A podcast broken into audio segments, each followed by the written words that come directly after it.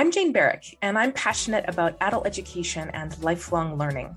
I'm also the creator of a membership community called the Adult Learning Hub, an exclusive space for global adult learning professionals to more confidently navigate a shifting world of work together. In today's episode of the podcast, I talk to my fellow hubber and adult education consultant, Rebecca Eller Molitas, about virtual communities of practice, what they're all about, why you should join, and how to get the most out of these spaces. I'm glad you're here. Cozy up, grab your favorite beverage, and let's get into it.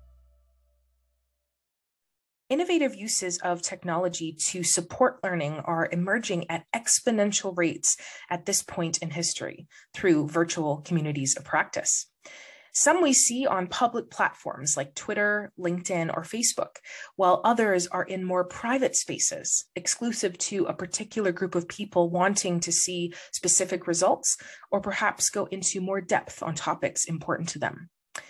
The value of an online community for educators of adults, like in the Adult Learning Hub, for example, lies in making a similar level of investment and having a rich exchange of stories, experiences, and ideas where practitioners feel respected.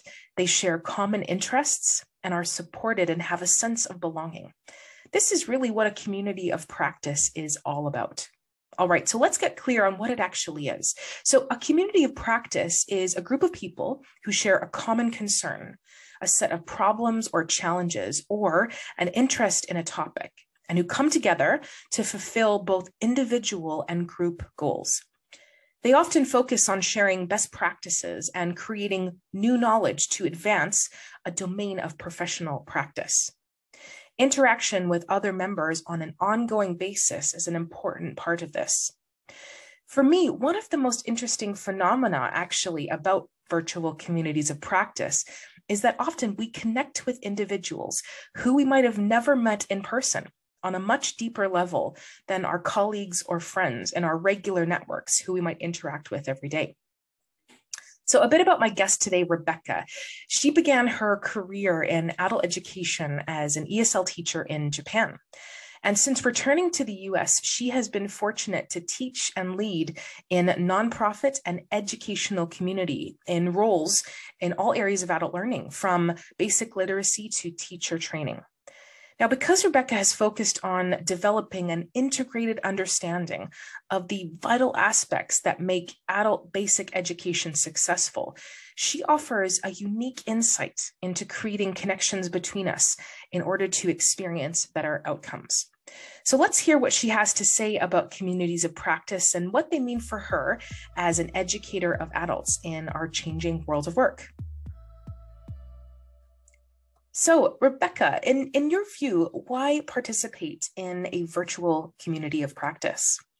Jane, I think that I really expected my sense of community and my career momentum to break down over this two years that I've been basically working from my living room. Uh, tons of canceled in person events, no conferences where I typically meet fellow educators. But joining these virtual communities of practice has really helped me to feel that sense of professional support. It's a bit like a digital oasis for me. It's been a very challenging two years, and many of our lives look radically different than what we had planned. For me, once I let go of the expectations about how my new career, which I began in April of 2020, was going to look, I started to experiment with ways to make the best of what I've got. And I became active in three online communities of practice. It has been incredibly valuable for me. And as far as the why, I think I have a few really big things. For me, it provides ongoing professional development. It keeps me motivated it provides international networking, which I love for a wider sense of what's going on in the field. And it gives me a greater sense of what's possible. Sometimes I think we get into our own silos and we only are able to dream about things that we've seen before.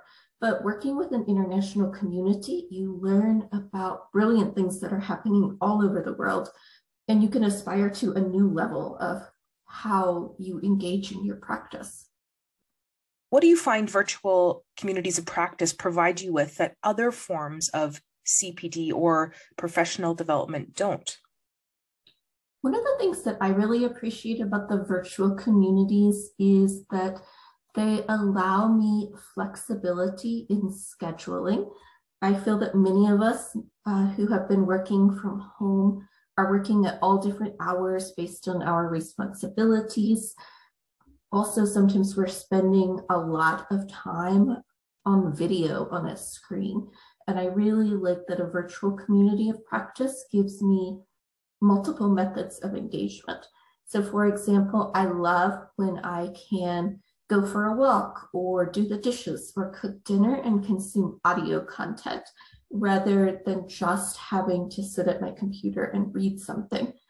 I also really like that when I do miss other people, there's an opportunity to hop in and meet other people sort of face to face.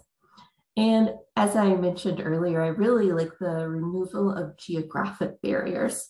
I've made some friends through these communities that I love keeping in touch with that I never would have met if it wasn't for being active in a virtual community of practice like the Hub. For us as adult learning professionals, why do we need to participate in communities of practice in today's day and age? Our field has gone through rapid and very intensive change over the last two years. We are all handling some parts of that change better than others. And a virtual community of practice gives us an opportunity to come together with peers and share what's worked for us and learn in the areas that we're weak uh, from other people who have been more successful. I also think that many people have felt isolated and alone over the last couple of years, and perhaps that's even a community condition as a whole, not just based on the pandemic investing in a community with like-minded people gives us a chance to give back and to, to create that feeling of community that can sometimes be missing. So interesting. And when we think about participating in a, in a community of practice, um, obviously these communities become more valuable with each and every person who joins and contributes. So I'm curious to be a good community member, what are your top tips? Ooh, that's a juicy question. I think this is different for everyone depending on personality. For me, I would say my number one is that you get out what you put in.